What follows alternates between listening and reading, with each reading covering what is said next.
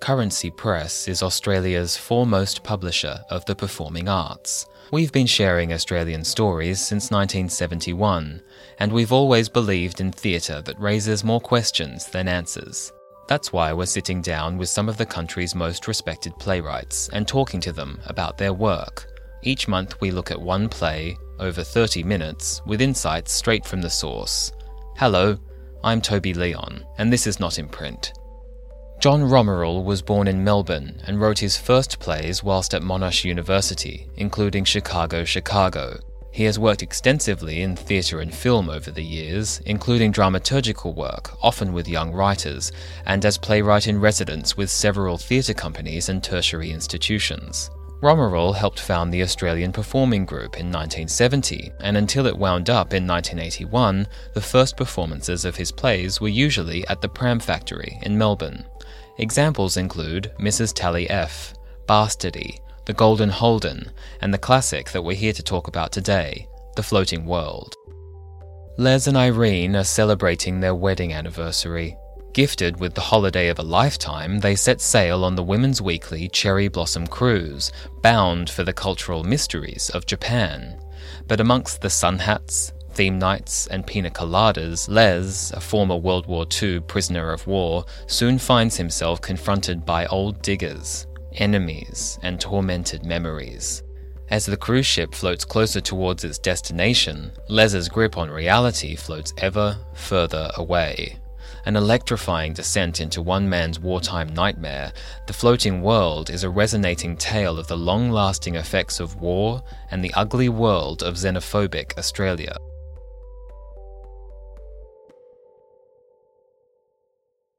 John, thank you for talking to me about The Floating World. So, what was the impetus at the time of writing the play? What drove you to create the work? I was connected uh, very fondly with and grew up with the Australian Performing Group, and our charter was significantly nativist. Make it Australian, do shows for Australians by Australians about Australia. And you had a sense that that was definitely a moment where this needed to happen. It was time for this to happen. Yeah, I mean, big pressures on Australia to toe the line regarding America, for example, buy into the Vietnam War. And of course, uh, being of conscriptionable age some years before the 70s, I objected to that, as did a lot of my generation. And consequently, uh, we were anti American, which often meant being, well, what is Australia? Mm. What, when we are saying no to America, what are we saying yes to? Mm. And in our case, because we had, like I say, a, a Make It Australian charter, we were examining our past, Australia's past. We were looking for precursors uh, theatrically and exhuming the history of other movements that prior to ours had, had made similar moves. You started with a poem that has no punctuation, there's this continual flow. It's about a Japanese businessman's trip over to Australia, prospecting, really, mm. looking for places where he can build monoliths. And I just wonder what you were saying with this poem as the opening to the play. Yeah, the Japanese economy at the time uh, was considered a miracle economy. It had recovered from its devastated wartime condition. And it was a very active exporter of goods, a lot of electronica and, and so on, but also uh, machine tools and all sorts of things. Mm. Finally, and cars and uh, so on and so forth. So it was a huge and very important trading partner for Australia at the time. So I looked at the how does that happen? There's a war.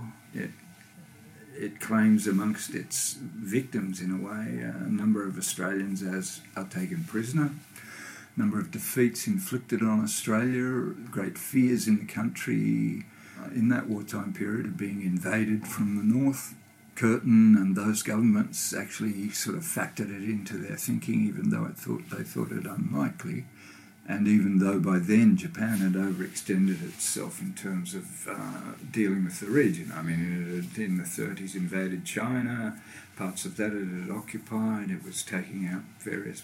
Korea it had again invaded, that was a long thing. So it, it optimized its, uh, its purchase and it entered the, first, the Second World War in 1941. Mm. I mean, there was a European theatre of war, and they, for some underknown reason, uh, decided to take out Pearl Harbor, and that brought America into the Second World War in a significant fashion and into the Pacific. And it brought Les there as well. Tell me about Les. Les had been fighting the Second World War in Malaysia, and with the collapse of the British and the ceding of Malaysia, he, with a number of other Australians, was taken prisoner. They lived for a certain amount of time in Changi, and then a large number of them were shipped to Burma and began to build a Burma Thailand railroad. And he was part of that, the mob or the portion that, that got stuck there. What drew you to him as a character? I'd always had in my family a sense of the Second World War. I'd long thought about trying to do uh, a play set in Papua New Guinea. I don't know if you're familiar with this story, but, but my old man was with the second 22nd that got wiped, wiped out the, by the Japanese in, uh, in Rabaul. Six weeks before that happened, or two weeks before it happened, um, he got shifted into the 6th Division Entertainment Unit because his mother had made him learn saxophone. So the rest of his war was spent as a bandsman. So he played in a big jazz band that toured around doing shows for the troops and so on. Wow. You get a real sense that Les was much more of a performer than we see on the ship. I mean, he's got all of these amazing little Right. limericks and songs. yeah, that yeah. he, d- Sure. Does your dad, do you think, have a, a lot of influence on the character of Les, or no, did he? No, he didn't. But once I'd become a member of the APG, you know, in as early as the 70s or late 60s, I was thinking of trying to write about uh, the Second World War in New Guinea. Uh, I happened to be studying a lot of, because I had a general library, so I could spend my lunchtime in the stacks. I was reading up a lot on Japanese theatre, on Noh plays, for example. And so I had a sense of how Japanese theatre, uh, Kyogen and so on, functioned. And Kabuki. So that wasn't an influence, but I knew about it. And uh, I started to think about it. I can see there's a lot of parallels with the vaudeville that you have Yeah. in The Floating World. Yeah, yeah. So, so I had from the old man's side, especially when he when he went into television. I mean, uh, in Melbourne Tonight and Sunny Side Up and stuff. That was the bill. It was a vaudeville bill with an anchor like Graham Kennedy and Bert Newton and so on. Right. But also uh, the comics who who moved into television from from playing Australia in clubs and the tent shows and so on. And so I had in my head these two parallel theatrical attacks a vaudevillian attack and a much more refined, mannered, uh, abstract or, or whatever you'd formal features of, of Noh theatre and, and kabuki and so on. Mm. Les was in Singapore before he was captured by the Japanese, and for those who don't know about the lead up to the evacuation of Singapore, it was a masterclass in calamity, Yeah. a mind boggling demonstration of, of willful ignorance and arrogance by the British. They refused to evacuate earlier despite clear and direct warnings that the Japanese were well equipped and well prepared. Carnage ensued, and of course, many men and women were captured and held as prisoners of war, including Les. And here was a kind of reversal of the world order. The British Empire was in its final throes, and for the first time ever, Australians were held as slaves, en masse, by an Asian nation. Throughout this piece, details of Les's experiences are made painfully clear, and in great detail. I'm thinking about the sterilized spoons, Yeah, for yeah, yeah, example. sure. Um, so tell me about the research that you did in order to understand the mentality of a soldier whose sense of himself and the world order has been so thoroughly crushed and undermined. Vis-a-vis all that, uh, one major thing I, I had a bit in my head um, is how's it happen? Uh, in the First World War, a little known fact, even our troops on the way to Gallipoli were escorted by the Japanese Navy. So something like two or more, slightly more than two decades later, Japan is at war with Australia. Oh, so topsy turvy, isn't it? So, so that's the world. Mm. The geopolitics of that at that period uh, are pretty significant, but they also have that rather wonderful post-colonial or weirdly. Uh, If it's okay for Europe to invade and take over countries, it's okay for Japan. what hypocrites you Europeans are. Fantastic. Um, I like all that. Um, and I had in my head too a childhood memory of a guy who lived across the road from us, Bob Hay, who'd been a POW. And he had the skinniest legs you'd ever see, and walking for him was still post war uh, a difficult thing. He was fine when he got on his fixed wheel bicycle and he went off to work at the Laminex factory down the way a bit. But you know that was kicking around. The old man had played in a band in the world, had in the Second World War, hadn't he? And uh, so on and so forth. And I still knew a lot of people that he played with. We'd meet and greet and uh, hang out with our so-called band cousins. So there was that that marriage, and on top of that, of course, being a member of the APG here was perfect. I thought an Australian topic. Well, let's have a look at life for the POWs working on the Burma Thailand Railroad, which was constructed in 1943 by command of the Japanese Empire in aid of their forces during World War II. Japanese engineers at the time stated that the completion of the railway involved the building of 4 million cubic metres of earthwork, shifting 3 million cubic metres of rock, and the construction of 14 kilometres of bridge work in a period of about 10 months, which is nothing really. And in the Burma Thailand Railway, which is an article that featured in an earlier edition of The Floating World, we're reminded that by August of 1943, two thirds of the men in all the workers' camps were hospital patients. Now, POWs formed around a quarter of the workforce, that's approximately 60,000 men. And in the play, you include the sobering fact that 304 POWs died for every mile of track mm-hmm. laid. Can you describe a day in the life of these POWs as they were forced to construct this enormous project? Mm. Well, they were driven by their bosses, who were, of course, the, the Japanese who managed their labour they would wake, they would be poorly fed. The Japanese themselves, too, were overextended. Supply lines were um, difficult, to say the least. Um, but if uh, if a Japanese soldier got a bowl of rice, uh, a prisoner got a quarter or a half of that. And so these these are guys are doing heavy duty physical labour on a very poor diet. They're working in jungle circumstances where malaria uh, reigns. Sanitation is a huge need, often uh, not looked to or impossible to maintain. You, you build a, a latrine, it fills with tropical rain, shit is floating everywhere. Um, dysentery is is a huge and debilitating complaint. At one point, Les says that he had eighteen different diseases, diseases at one time. Absolutely. Is that theatrical, or was that real life? That was real. Wow. One guy counted how, how many fucking diseases he had at the moment. That's insane. I know, and uh, so you, you, you, you, you, you, uh, virtual skeletons. These guys. Um, I picked to work that day. Mm-hmm. But um, uh, he's, he's sick. I don't believe he's sick. Mm-hmm. He works. He works. He works. And of course, the, the Japanese uh, top brass is leaning on the Japanese guards and so on to, to keep the numbers high. It's just like any labour pickup anywhere in the world. If you're standing, you're considered able to work. And I suspect that the horrors of what happened to these men must have overwhelmed you at times as well. And so I wonder what decisions you made about the level of detail that an audience could bear. Anything that's there is all actual. Right. It is. I've sourced it to diaries. I've sourced it to interviews and so on. That uh, it's the history. This is true. And this is this is a generation of people whose sufferings needed to be understood, and some accurate assessment of their magnitude uh, recorded in the theatre. Mm. I'd like to quote from Allan Ashbolt's piece, Nationalist Contradictions, which featured in earlier editions of the play.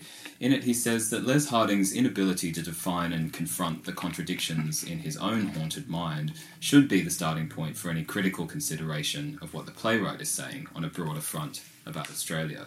And I wonder what comment or comments were you making about Australia through the character of Les?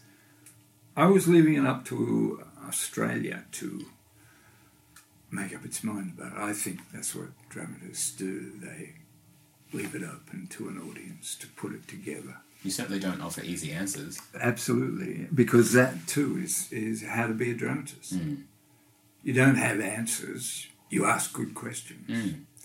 Uh, or you confront an audience with troubling facts that require an answer and take some ingesting. And therein, in that gap of, do I really want to know that? Fuck, I've been told it. Hmm. How am I going to process it? We must accept this man's witness. Mm. And we must understand how his response is not inauthentic, but actually a prelude to a kind of mania. By embarking on this voyage aboard the Cherry Blossom cruise, Les is willingly returning to the motherland of his old oppressors. He was captured by them, tortured, driven like a slave, and worked into the ground. Now he's escaping, please note inverted commas, escaping from Australia on a holiday, but actually imprisoning himself on a floating world, bound straight for the epicenter of his buried psychological anguish. Why does Les agree to go on this cruise? He goes along with it. It's symbolise that. The wife wants the kids to think it's a good idea. He didn't process it from the beginning. It's like being conscripted. Oh, yeah, right, we have to go. I mean, that's why it's an interesting story, I think, is he's managed to suppress or repress uh, this his, his own history. But suddenly circumstances, e.g., travelling to Japan, suddenly confront him with how wise that's been. You cannot bury your past. So you think his sense of self and his ability to actually be in contact with his own identity is something that he hasn't developed because he's been too poor to and had to survive. He's been conscripted and told what to do and then captured and made a slave and now he just wants to do right by his family and again he's not thinking of himself. I feel that to be a quite normal and natural kind of response. You, you just walk away, you suppress, you don't. Uh, it's old shit. Uh, I mean, that great speech he makes, it, it, life's not like that now when he's talking to McLeod. Yeah. Things have changed. It's a different world we live in. Mm. It's a different world we live in. But by God, a lot of the old world is still being dragged in on your shoes, pal. Yeah, absolutely. And in many ways it's not that different really, is it? sure, sure. Tell me about Irene. What's what's her background? Uh, you know, working class background, a bit like my family in its way, even though my old man was a professional. He also worked in a, in a grocery and so on. But she she's one of my aunts. I, I own her. I, I'm not. I'm not. Does your aunt know that you own her? I'm not mounting a critique uh, or a, or a cruel portrayal. It's a fond portrayal, and I hope any actress who tackles it finds that possibility in it. I think there is a real fondness there, and what I actually found quite interesting was that as Les descends into madness, she actually kind of broadens her scope and starts to appreciate the kind of cosmopolitan life on the cruise. She's got Filipinos in the kitchen. She's got Pute, the Malay waiter, who she has a moment with. So she actually, and she has her whole trip to Japan planned out and is very excited and kind of starts to appreciate the, the delicacy and the intricacies, I suppose. Yeah. Whereas Les becomes much more mono, she goes stereo. Absolutely. I mean, I loved it when you said that. I'd not really consciously f- thought that way, uh, but I thought it's uh, a great observation and an absolutely true one. Tell me about Robinson. Uh, Robinson, Vice Admiral, retired, is a, a a ship junkie, so he's a cruiser. Wife's gone, um, spends as much time as he can at sea in his retirement. And he, as you do, uh, you run into and uh, get adopted by or enjoyed by um, weird people. Travel broadens the mind. And for him, uh, part of that broadening is this Australian couple uh, and his witness to their, to him, fairly odd behaviour, and that from their point of view is this fucking weird poem. Um, and you know the bounce between those two points of view. They kind of see each other as an oddity. Yeah, and it is the other, uh, but unless you're just sort of stupid, you, realise the other is to be lived with and, where possible, enjoyed. And you are the other two, actually. Yeah. Mm. I'm interested in McLeod. Yep. Tell me about him. I would claim it to be, yeah, just a, a fairly classical move inside a play. Um, we often have ghost memories or ghosts appearing or whatever, and it's pretty universal. So MacLeod is a figure, it's a projection, if you like, of Les's own conscience. Mm, and he appears at a, um, a moment of weakness when Les is hungover, so much so that he has to retire from breakfast. He can't even get through a lamb's fry, I think it is. Mm. And MacLeod is waiting back in the cabin on the top bunk. He kind of goads him a little bit, but also becomes representative, maybe, of all of the men who have experienced battle and that lingering pulse of wartime memories that's just inescapable. Do you think that's an accurate Yeah, I do, I do, I do. He embodies the idea that you can't escape your past. The things you've seen, you've seen. The people you've met, you've met. Uh, and what's happened around you, uh, you witnessed. What you do with your witness is an issue. And try as you might, it ain't something you can just leave on the shelf or file away. Or much of it comes back to bite you. I'd like to talk about the entertainment officer. So he begins simply as a vaudevillian performance, playful, cheeky, bordering on smut, broadcasting mindless escapism. But he starts to blend with Les's memories of the war, as everyone does. And at various points, he turns into a news broadcast, an army captain, a soldier. And these transformations, I, I think, have a common thread. He's a messenger, a harbinger. And I wonder, were you commenting on the absurd nature of humanity, even in its most horrific machinations? Yeah. yeah. When was Cabaret around? 72 or 3, I think, yeah, wasn't it? Maybe yeah, maybe a little bit later, but Who's around the actor then. who plays plays that, that, that German cabaret figure? It's, it's uh, BMC. Yeah. Yeah, I'm not sure what his name is, but he's brilliant. Oh, he's fantastic. I might have had shades of that in mind. Right.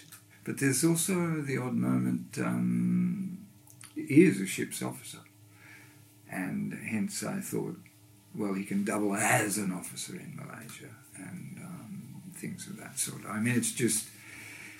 It's a workforce thing. How many how many bodies are is a man allowed to write for? In your author's note to the second edition of the play, you wrote that the Japanese do not now, or did they ever, have a monopoly on atrocity. We who chose to talk about the Burma Thailand Railway must do so with Hiroshima and Nagasaki to the forefront of our brains. The point of the play is not to attribute blame, but to contribute understanding. hmm Can you tell me how you hoped to contribute to understanding with the floating world? It's about not forgetting. I am against forgetting. What did you fear people were forgetting or might forget? Um, anything that strengthens the pacifist impulse in our species is to be welcomed. Any reminders that uh, uh, war ain't the way to solve issues. And considering the great shifts in the Japanese economy and how that transformed their culture in, in lots of ways and kind of brought them onto the world stage, and, and what a dramatic shift that must have been for people who had lived through the Second World War and then come to see this great rise. Did you feel that the Japanese offered a great way for you to get at a lot of these issues that you've just been talking about through a source that was once feared and reviled but had now become this kind of bastion of capitalism but also a very kind of intriguing cultural journey for lots of Australians to take? Was there something about that repulsion and attraction that worked in this context? Um, if you, as I've done, live a certain amount of your life in, in Japan, you can't help but be impressed by the peace movement. It's a phenomenal political force. You can't help but be interested in the fact that this country's economic recovery has been as a peace economy. It has it doesn't have to shell out for a standing army. I'd like to read a brief passage from Belonging by John McCallum. He has this to say about the final scene of the play. The play concludes with a magnificent long speech, in which, finally articulate, Les recounts his experiences, reveals his survivor guilt, and quietly goes mad. Strapped into a straitjacket, he tells us the story of his triumph in camp when he was dying of beriberi and he stole a Japanese officer's precious vitamin B tablets. He kept them from his mates and saved himself. Now the present Les is about to be carted off to an institution. But in his memory of that victory, he is finally, as he says, well again. And when I read that speech, despite what I'd thought of Les up until that point, I was deeply sad to see before me a man doomed by his own history and lack of support. And I want to understand why you decided it was important that he lost control so irrevocably. Again, it's what's the dramatist's task? I think it's to leave an audience with a hugely concrete image of something that's concerning. Here's a guy who thinks he's well again, and yet we know he's about to be institutionalized or is institutionalized, is undergoing mental distress of a high order. Of course, the poignancy of that I find quite poetically strong. Uh, here's a guy who's had beriberi. He describes the symptoms, he describes what it's like. Uh, it's a disease whereby your body just bloats with fluid. Your movements are slowed down. You're almost like a Michelin man. Uh, and you hear this fluid inside your chest and so on, sloshing around whenever you make a movement and so on. Uh, that's one of the 18 diseases this guy had and he remembers with something verging on a relief mixed with pleasure, mixed with fondness, of how finally he pissed it out in Bob Fox's magnificent urinal, which was a 24 foot length of bamboo, holes cut in the sections and punched through the pieces so that you could drain the piss away and 24 blokes could play it at once. Now that's an example of how health and sanitation was being looked to in camp and was so essential. But the focus that those guys had on their bodily state was intense. They knew the syndromes that they knew the diseases they were likely to contract. They looked for signs they'd been through dealing with their ulcerated feet. They, they listened to their bodies. And yet the body was the site on which the war was waged. And for me, the, the game theatrically is being played on affecting an audience and warning an audience against forgetting. Could have been you. Lucky it wasn't. Look at the poor bastard. John, thank you very much for sitting down to talk to me about the floating world. No problem. Thanks for asking such good questions. Thanks for listening to this episode of Not in Print.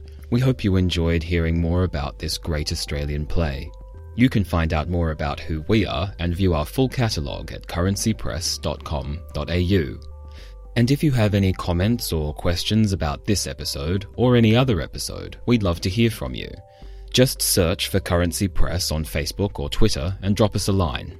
This episode was produced by Currency Press, with the generous assistance of the Department of Performance Studies and the School of Letters, Art and Media at the University of Sydney.